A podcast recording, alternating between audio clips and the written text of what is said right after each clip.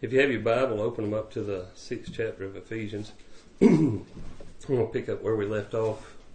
We'll go over one more piece of armor today. See what Paul has in store for us as we deal with our daily battles against the adversary. We, um, how many people have been wearing the armor? I've Been trying, brother. Try to apply it. Something that we need to do. I know it sounds kind of kind of cliche and things like that, but and maybe maybe the way it's worded is and the, the way we speak today, but there is a, there is an armor that is necessary for our for our deliverance, and uh, we need to put it on. We need to put it on every day. Make sure that you get up and you get committed, and uh, make sure that you put on that breastplate of righteousness and live a holy life throughout the day, every day, just one day at a time. If you can do it one day at a time, you'll do well. And then remember that our security lies in the gospel of peace. Those shoes of shoes of the gospel. That's our security. In verse 10, it says, Finally be strengthened by the Lord and by his vast strength. Put on the full armor of the Almighty so that you can stand against the tactics of the devil. For our battle is not against flesh and blood, but against the rulers, against the authorities, against the world powers of this darkness, against the spiritual forces of evil in the heavens. This is why you must take up the full armor of the Almighty so that you may be able to resist in the evil day and having prepared everything to take your stand. Stand, therefore, with truth like a belt around your waist, righteousness like armor on your chest, and your feet sandaled with readiness for the gospel of peace. In every situation, take the shield of faith, and with it you will be able to extinguish the flaming arrows of the evil one. Take the helmet of salvation and the sword of the Spirit, which is Yahweh's word. All right, the shield of armor, the shield of faith is the piece of armor that we're going to examine today in verse 16. Uh, how many people in here lack a little faith from time to time? I know I do. I struggle with that one. Sometimes faith's hard to muster up. It's just hard to hard to get it out, and uh, it seems that the most of the time when trouble comes my way, I tend to lean on my own physical resources rather than trusting and having faith in Yahweh. And I guess that's just my nature.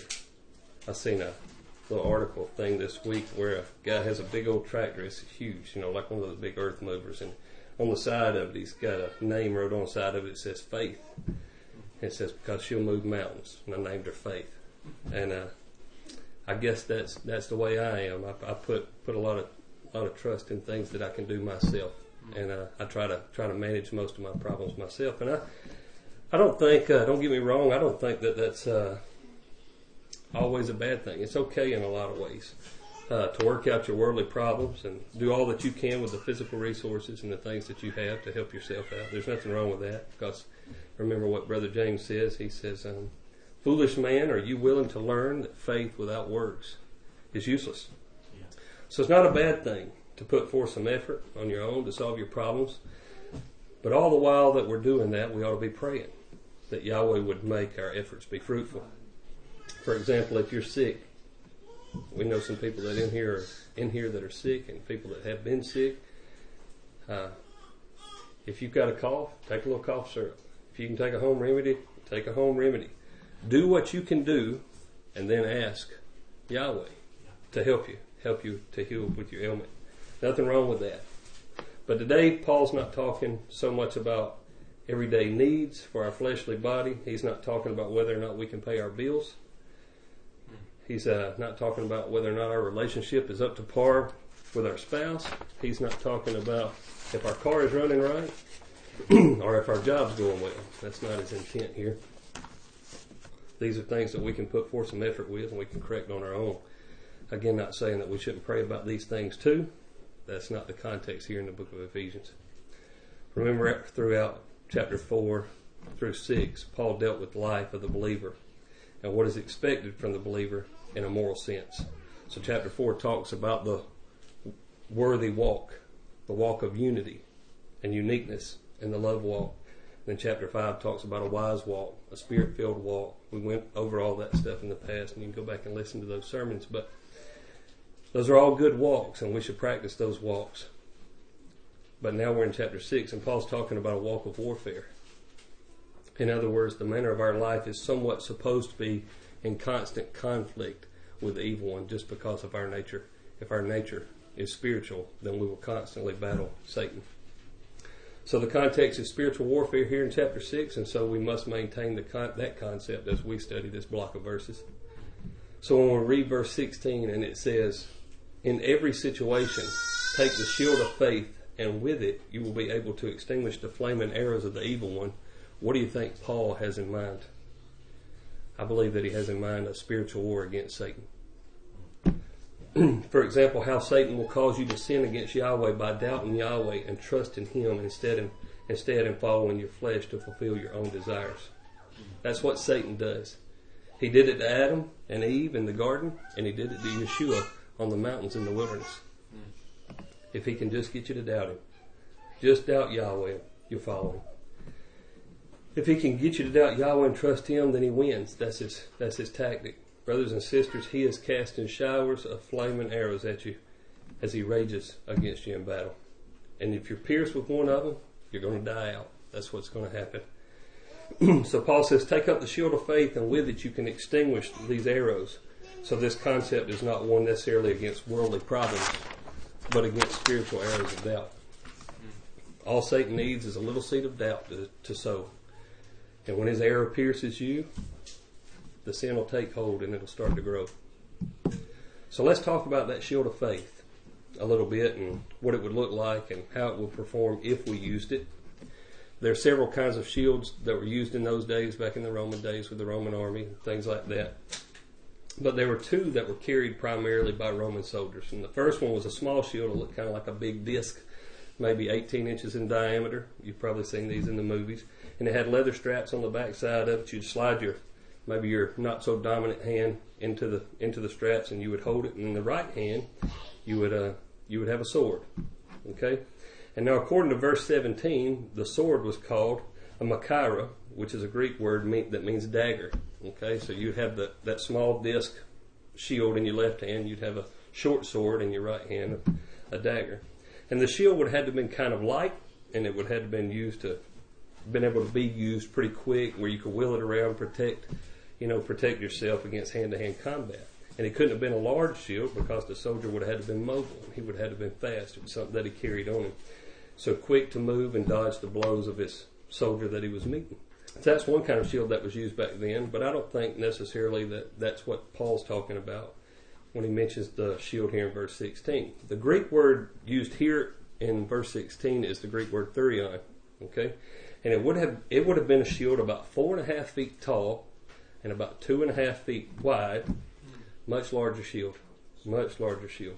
It was probably made of wood. It was about two inches thick, and it would have possibly been wrapped or covered with metal and or leather, and that and they would have probably shellacked it with some kind of shellac that um, made it non-flammable. All right, now whatever that is, I'm not sure exactly what it is. Some some uh, things that I read mentioned oil and stuff like that. Oil seems flammable to me, but that's what they said that they would have shellacked it with to, to keep it from catching on fire when it's hit with an arrow that's lit with fire. Okay. so either way, it was a massive shield, different from the small, smaller round one that would have been used for combat that we just talked about. And this one, you could hide behind. You could actually hide behind this shield. As a matter of fact, I know that Matthew has taught on this before, and uh, I remember a while back. It's been a few years ago, but he talked about uh, at one time the size of the Messiah. Uh, he was talking about what he would have looked like and how he would have been meek and lowly and humble and and uh, maybe not the most beautiful man, but he would have been small in stature and things like that. And I remember that, and every little bit of digging and information that I can come up with supports that. I, I believe most of the Israelite men and around that culture were really small people. They weren't they weren't big guys at all, and you can see this when uh, when you look at the armor that they wore. If you were to go into a museum today, and if you were to see the armor that that is presented in museums from Roman times, these guys were, were short. The armor at best was five feet tall. You know, it wasn't wasn't real big armor. You might even wonder how they got into their armor, but it must have fit them. They were just small people. So in retrospect, a shield that's four and a half foot tall, two and a half foot wide, would or could possibly cover a whole soldier's body. So basically, that would just they just prop the shield on the ground and get behind it, and this is how battles were fought in those days. You would have a front line soldier, a front line of soldiers that would carry these shields, and as they advanced towards the enemy, and the enemy would fire the flaming arrows across the battlefield, the front line would stick the shields down in the ground, kneel down behind them, or get down behind them, and they would form a hedge of protection against the men. And obviously, this was not just on the front line, but maybe two or three lines back, you'd have another row of shields, and two or three lines back, you'd have another row of shields, and this is how they protect the army as they move towards whatever they were were going up against. now, think about that kind of shield, and I want you to draw that kind of p- picture in your mind, and I want you to remember this analogy that Paul is using to show what your faith is supposed to be made of, because this is what he's comparing our faith to. All right. In other words, when Satan comes and tries to shoot at you with these flaming arrows of doubt, grab that giant shield and get behind it. Have faith that Yahweh is the greater power. He's going to do the fighting for you, but have faith that He's going to win the battle.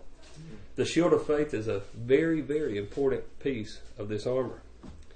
And another thing I want you to, I want to emphasize is, is this.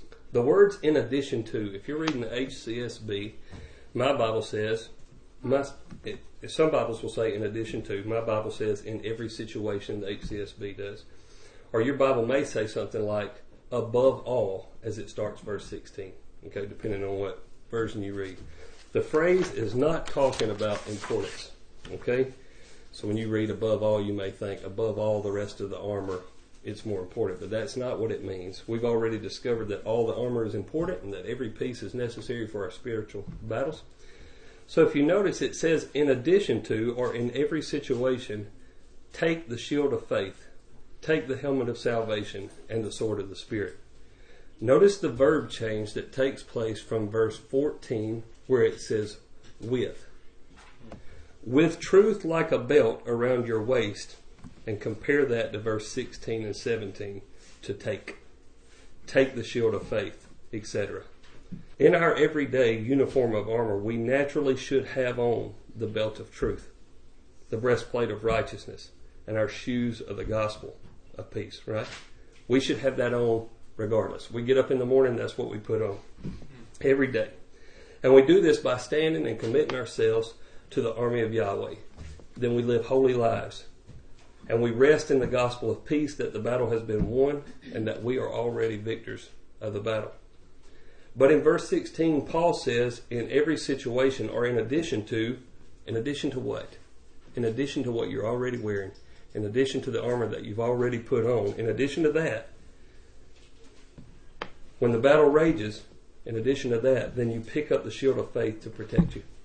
Okay, this is that big shield. We've already got our battle garments on. We're going to pick up that big shield.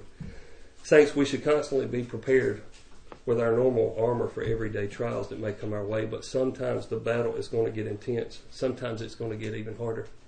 And when it does, we need to grab that shield. We need to get behind it. It's kind of like a football player. I was thinking when I was putting the sermon together, all football players when they get ready to play football, they they go in the locker room and they put their football attire on. So you got your pants and you got your cleats and your shoulder pads and your jersey and all that stuff, your socks, and you get all suited up. But he doesn't put his helmet on. He doesn't put his mouthpiece in. He totes it out onto the field. And he sits on the bench and he puts his helmet down beside him and the mouthpiece is hooked to the helmet. And when the coach calls him to get him ready to go into the game, the guy gets up, he puts his helmet on, throws his mouthpiece in, and out on the field he goes. Why? He didn't need it. He's sitting on the sideline. He's dressed. He's suited for the game, but he doesn't need the helmet on until he's playing. Well, it's kind of the same. It's kind of the same thing here in everyday life. We're suited with our armor. We get up, we stand, we get committed, we put on the breastplate of holy living. And we have confidence in the gospel of our reconciliation with the creator of heaven and earth. We're prepared daily that way. Sometimes we may go all day. We may even go weeks where we don't need extra an extra shield in our daily lives. It might not be that bad. You may be doing pretty good with your regular armor and facing your normal trials. But I assure you, brothers and sisters, at some point there's coming a day when the battle's going to get intense. And Satan's going to throw a hundred quivers of arrows at you at one time, and you're going to need that shield. You're going to wish you had it. And when that happens, Paul says, in addition to your already donned battle armor, take up the shield so that you can protect yourself. You may need to get behind that shield. There's coming a time. I've experienced times like that in my life where everything just runs smooth and you just got constant little nitpicking things, but your daily armor, your righteous living, your, your confidence in the gospel, and your commitment to Yahweh, that's enough. But sometimes it's not. Sometimes you got to have a little faith. Sometimes you got to hang on. Now, I've mentioned flaming darts several times, or flaming arrows rather, but we need to ask ourselves what exactly are these fiery arrows and where did they come from? Number one, the source of the arrows should be obvious. We just talked about it. It's Satan. Satan has been the antagonist of this whole chapter and his demonic influence on earth as it pertains to our spiritual life. Now I know that there's some theories out there that that claim that there is no devil and there is no Satan, but it seems to me that Satan is evident throughout all the scripture. That's right. And especially here in this block of verse these block of verses. Some would say that anything that opposes our spiritual nature could be called Satan or or an adversary, but it seems a lot more personal than that to me. So I believe that he's real. I believe he's as real as these chairs are in this sanctuary. I believe he's out there. I believe that he was an angel that Yahweh created along with all the other host of heavens, that he was cast out a long time ago. And he's been going to and fro on this earth, trying to corrupt men and manipulate mankind for thousands of years. I believe Satan's a real thing. I'm reminded of Job when he was tempted and tormented by Satan. The scripture even records that Satan speaks to Yahweh himself in essence to get permission to go after Job. As for me, I believe he's real and he's wily and he's crafty and is in his deceit. So Satan is the source of the fiery arrows, but what exactly are the arrows? Well, in those days, people would have been, they would have used bows to shoot arrows and also other mechanical devices to launch arrows possibly from a rooftop into a battlefield. They had, they had different kind of mechanical things back then as well. And these arrows could have been wrapped in cotton or some sort of linen or cloth or something like that, and they would have been dipped in pitch. And then after they would be strung to a bow and they would be lit on fire. All right. Once the arrow was fixed and fired and hit its target, the pitch would splatter and cause whatever it hit to become inflamed. So if it hit a soldier on the ground, it may catch him on fire. It may hit the ground around him, catch the ground on fire, consume whatever was in its path in the form of fire. And that's the physical aspect of what a fiery dart, you know, or a fiery arrow looked like, and that's what its potential was. But what does Satan's arrows look like? And what do they do? What is the metaphorical side or the spiritual side, if you will? Remember, Paul. Paul's taking something that he sees physically in this Roman soldier. He's looking at him with his whole battle armor, and he's transferring all this to the spiritual, to the spiritual armor of a saint. So, what are Satan's fiery arrows? Here's a suggestion. I believe it's any seducing temptation, hmm. any seductive temptation. I believe that Satan fires arrows of impurity, selfishness, doubt, fear, disappointment, lust, greed, vanity, covetousness, adultery, envy, lying, malice, and any other evil temptation of sin. He bombards us with arrows of unholiness, and all his seductive temptations are an effort to elicit in all of us all non Christ like evil responses. and, brothers and sisters, sometimes Satan makes it rain with arrows. You hear the song, It's Raining Men? Well, it's raining arrows. Sometimes Satan will put it on you, and you can't, you can't get it off of you. So, what is our defense? It's the shield of faith. That's the, that's the defense against the raining of the arrows the shield of faith that we just get behind. When I say faith, what do I mean? Just believe in Yahweh. Just really believe in Yahweh. Believing that He's the author and the finisher of your faith. Believing that He's the creator of all things. Believing that He does and can deliver us out of all things that we go through. Believing that the war has already been won. Trusting in His Son and believing in His righteousness. Do you not know that the righteous shall live by faith? Hmm. Hebrews chapter 10 and verse 38, Habakkuk chapter 2 and verse 4, Galatians 3 and verse 11, Romans 1 and verse 17, all of these verses say that the righteous shall live by faith. When Yahweh says something that many times, we ought to get the message. Faith is what we hold on to. Faith is our shield. It's our confidence.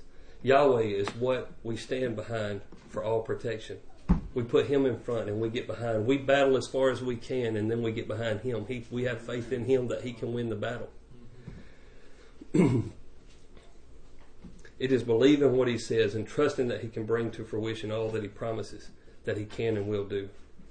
And look, folks, we all have faith in something. You've got faith in something. When you get in your car in the morning and you turn the key on in your car, you have faith that it's going to crank or you would never turn it on. When you when you go to the restroom, you have faith that that toilet's going to flush or you wouldn't sit down. There's some septic tank men in here. Why do we sometimes have trouble with much faith, with this little bit of faith in Yahweh? We, we, we trust in everything. We get on airplanes and fly slap across the country and have faith that that pilot is going to control that crash. Because that's all it is. When you take off, it's takeoff. When you land, that's a controlled crash. You're crashing the whole time. He just controls it. And we have we have faith that he's going to control that. We, we, we, we have all the faith in the world and things like that, but we doubt Yahweh in little bitty simple things like he can't shield the devil off of us. Wow. That he doesn't give us the tools that we need to make it in life. Wow. It's silly. Yeah. It's silly. We battle temptation and sin on our own every day because we doubt that Yahweh can deliver us. We have a whole book of astonishing stories where He has delivered Israel from the most horrid times known to man, and we still struggle with the little things. Over and over and over again, we watch Him deliver them out of the hands of Egypt, out of the Assyrians, out of the Philistines, over and over and over again, and we don't have faith that He can del- deliver us from our small problems. We don't even know what persecution is, people. No. We have no idea. No. We've never lived lives like they live. No. It's simple what we go through. That's right. We don't grab the shield of faith. We just stand alone and get shot at with flaming arrows. That's what we do. Brothers and sisters, 1 John 5.10 says if we don't believe or if we doubt Yahweh, we make him a liar. Every time we sin or we're doubting Yahweh, we doubt his instructions and we believe a lie instead. uh, We believe a lie of temptation instead. Think about Eve, the perfect garden. Life was good. They walked around naked all day eating fruit. Sounds like paradise. I like ice cream. Fruit would have worked. It didn't matter. But what happened? Here comes Satan. What does he say? Why don't you eat of the tree, Eve? Oh, we can't. Yahweh said that we can't eat of the tree. And Satan says, ah, he just doesn't want you to be smart and live forever like he does. There's the temptation. That's the fiery arrow. What happens? She gets smoked with the fiery arrow. She don't have a shield. She gets smoked. Down goes Eve. And not only down goes Eve, she takes Adam with her. Too bad she didn't have Ephesians 6 to read. She might have thrown up that shield. She didn't have it then. Something to protect herself, to guard her faith that Yahweh knows best. Hmm. But the point is that she doubted Yahweh. She made him a liar, and he didn't take too kindly to that.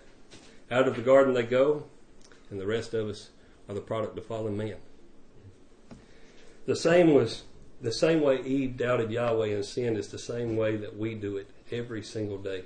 Satan fires an arrow, and it looks good, it sounds good, but it's just a lie of temptation to get you away from the truth of your faith.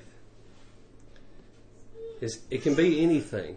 I could have took tons of analogies and put them in here, but Satan may plant that seed that it's okay to sleep with this man or this woman before we're married. It's okay to uh, tell this person a little lie because I don't want to hurt their feelings, or it's okay to do this or do that, or to cheat a man, or to use unbalanced weights and measures. It's okay to do that because I'm going to reap some kind of big reward out of it, or I'm going to get what I need now, or it's going to make it easy for me down the road. It's okay to do that thing, and that's what Satan puts in your mind. And you doubt the word of Yahweh, where Yahweh, where He says, "Don't have dishonest weights and measures. Wait until you're married. To don't defile that that marriage bed. Things like that." But but we think, well, it's good for our flesh. We need to do that. We need to do that. It feels good. It feels good, and that's the seed that He sows, and it turns into sin, and sin results in death. Yes. Okay, those are the those are the arrows that He's casting. So Yahweh is sure to keep His promises. Of that I can assure you, and that goes for the reward and the punishment. Both reward for obedience and punishment for disobedience are promised. Do you want Yahweh to open up the windows of heaven and bless you? Do you want to be blessed with every spiritual blessing in the heavenlies? Do you want to receive all good things that come down from the Father of lights? Sure you do. And so do I. So do I. Yahweh's saying, I want to bless you. But will you be obedient? And will you be will you believe me? Do you have the shield of faith? Will you do what I ask so that I can bless you? Will you walk in my ways and keep my commands and have faith in my instruction? Then I'll bless you. But if we don't have faith in that, we don't have our shield up, then comes along Satan and says, I'll do it my way. You'll like it a lot better. It'll be a lot more fun. It's a whole lot easier my way. Just try this one time. He don't. He just wants you to be. He don't want you to be smart like him. Don't do what he says. And that's the temptation that we struggle with. And the first thing that we do is we fall into that temptation. And when we do, it makes Yahweh a liar. And we never see his blessing, or at least what we could see, because we don't trust him enough and just have faith. Do you know that Eve, if Eve would have just trusted Yahweh and believed him, believed in him in faith and threw up her shield, she'd still be walking around eating fruit naked in the garden. That sounds fun to me. But nope, she got smoked with the arrow, and uh, that old wily serpent took it took advantage of her. You know, and not just her. We would have done the same thing too. I would like to think that I could have I could have stood him off, but we're talking about the craftiest serpent ever ever walked the face of the earth. We wouldn't have, we wouldn't have done any different. Like I said before, we see proof time and again of all the miraculous stories and deliveries of Yahweh throughout the scripture. But we're just like Eve. And the minute we get a flaming arrow tossed our way, we cave and get hit. When everything's going good, we all have confidence in Yahweh. When you're living on top of the mountain, you can you can brag on Yahweh and how strong your faith is and how confident you are and man, you just got the bull by the horns and it sounds good. We all have confidence in him, but as soon as the stuff hits the fan, as soon as the air flies over us, we all fall in deception mode. We start thinking, man, Yahweh's forsaken us. Where's he at? I- I'm going through a hard time in life. I don't know what in the world I'm going to do about it. I've battled cancer for the last year and a half, and there's a lot of times I thought, where are you at? Mm. Where are you at? You have left me here right by myself. Right. Where are you at? Instead of having a little faith. Instead of putting up that shield and battling off those all those arrows, I thought, man, why have you left me here? Job, the first three or four chapters of Job, that's ten chapters of Job, that's what he's doing. Where is he at? I've been righteous my whole life. Why in the world does he do this to me? Why in the world does he do this to me? We start thinking Yahweh's forsaken instead of thinking about verses like, I've never seen Yahweh's children begging bread. Or seek ye first the kingdom of, uh, Yahweh and his righteousness, and all these things will be added unto you. Mm.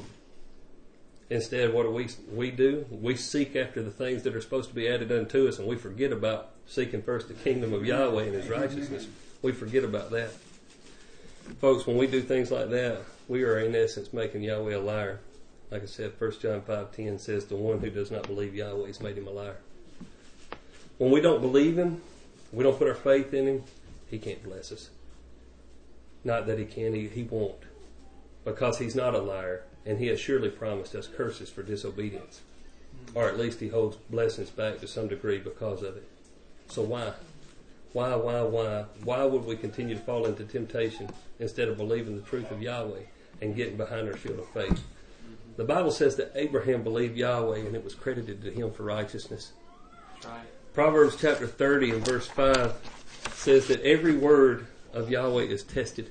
Yes. He is a shield to those who take refuge in him. Yes. Guys, believe in Yahweh, trust in His Word, and put your shield of faith up. In closing, I want you to turn with me to Romans chapter 8. We've talked about the shield of our faith against the devil and his arrows. And I know it's not always easy, but I want to show you why there's no need to fear. And then I'll close the sermon out. Look at Romans chapter 8 and verses 31 and 32 and following. I'll go through them. Starting in verse 31, it says, What then are we to say about these things? If Yahweh is for us, who is against us? He did not even spare his own son, but he offered him up for us all. How will he not also with him grant us everything? Hmm. In other words, if Yahweh gave up his own son to save our souls, Would He not give us everything we need to win a spiritual battle? He went that far. He thought enough of us to give up His own child to save us. You don't think He'll give you what you need? You don't think He'll pull you through the fire when it gets hot? Hmm. Sure, He will. Verse 33, it says this it says, Who can bring an accusation against the Almighty's elect? The Almighty is the one who justifies. So if Yahweh is the judge and the jur- jury, who can charge us with an accusation? Right. Nobody, right. right? Nobody. Verse 34, it says, Who is the one who condemns? Christ Yeshua is the one who died, but even more has been raised. He also is at the right hand of the Almighty, and he intercedes for us. What he means here is that Christ has died for us. He was raised for us, and he intercedes for us. Hmm. Surely, since he died for us, he wouldn't condemn us. He died on the torture stake so that we might have salvation. He's not up there to condemn us. Hmm. Who's going to stand against us? I hope you see that. Verse 35 and 36, it says, Who can separate us from the love of Christ? Can affliction or anguish or persecution or famine or nakedness or danger or sword? As it is written, because of you, we are being put to death all day long. We are counted as sheep to be slaughtered. Paul says, Can anything separate us from Christ's love? The question is rhetorical, and the answer is in verse 37. It says, No. In all these things, we are more than victorious through him who loved us. What things are we more than victorious over? All the persecutions that are listed in verses in verse 35 and 36. We're more than victorious over those things. And now verse 38 and 39. It says, For I am persuaded that neither death nor life, nor angels, nor rulers, nor things present, nor things to come, nor powers, nor height, nor depth, nor any other created thing will have the power to separate us from the love of the Almighty that is in Christ Yeshua our Lord. Folks, this is what your faith is built on. This is your shield. Yahweh is sure, our election is sure, and our salvation is sure. When Yahweh sets a plan in action, rest assured that He will bring it to fruition. Yes. He's got it. Yes. He's got it. We're just to stand, number one, to live holy lives. Number two, trust the gospel of the peace. Number three, and now, the fourth part of the armor, take up the shield of faith. All to protect us from the temptation and the seduction of Satan. Can we do that? I think we can. We just got to trust Yahweh. We don't have to fear. We just have to have faith. And let me say this. First Peter chapter 5 verse 8 through 10. It says this, Be sober. Be on alert. Your adversary the devil is prowling around like a Roman lion, looking for anyone he can devour. Resist him, firm in the faith, knowing that the same sufferings are being experienced are being experienced by your brothers in the world. Now the Almighty of all grace, who called you to his eternal glory in Christ Yeshua, will personally restore, establish, strengthen, and support you after you have suffered a little. Brothers and sisters, trouble is coming your way. We're going to suffer a little. But have faith that Yahweh can and will restore us. We must put up the, the shield of faith when the battle rages. And that's nothing more than the consistent application of what we believe about Yahweh to the issues of life. Apply what you know about Yahweh and His Son to any issue of temptation that comes your way. Know and trust Yahweh. Read and study His Word. Pray and trust and commune with Him daily. Fast. Seek Him first. And as you grow to know Him through these ways, you will also grow to trust Him. And when you when your trust is established, your faith is secure. And when your faith is secure, be sure to recall how good and how faithful Yahweh has been to your memory every time that Satan fires an arrow at you. Hmm. By doing this, you'll put up the shield of faith and extinguish the arrows of Satan. Hmm. I love you, saints. That's it for me. I'll pray in this and somebody can take this. Yahweh, Father, I thank you for this day and your blessings and your love and your mercy. Yahweh, you are great and kind.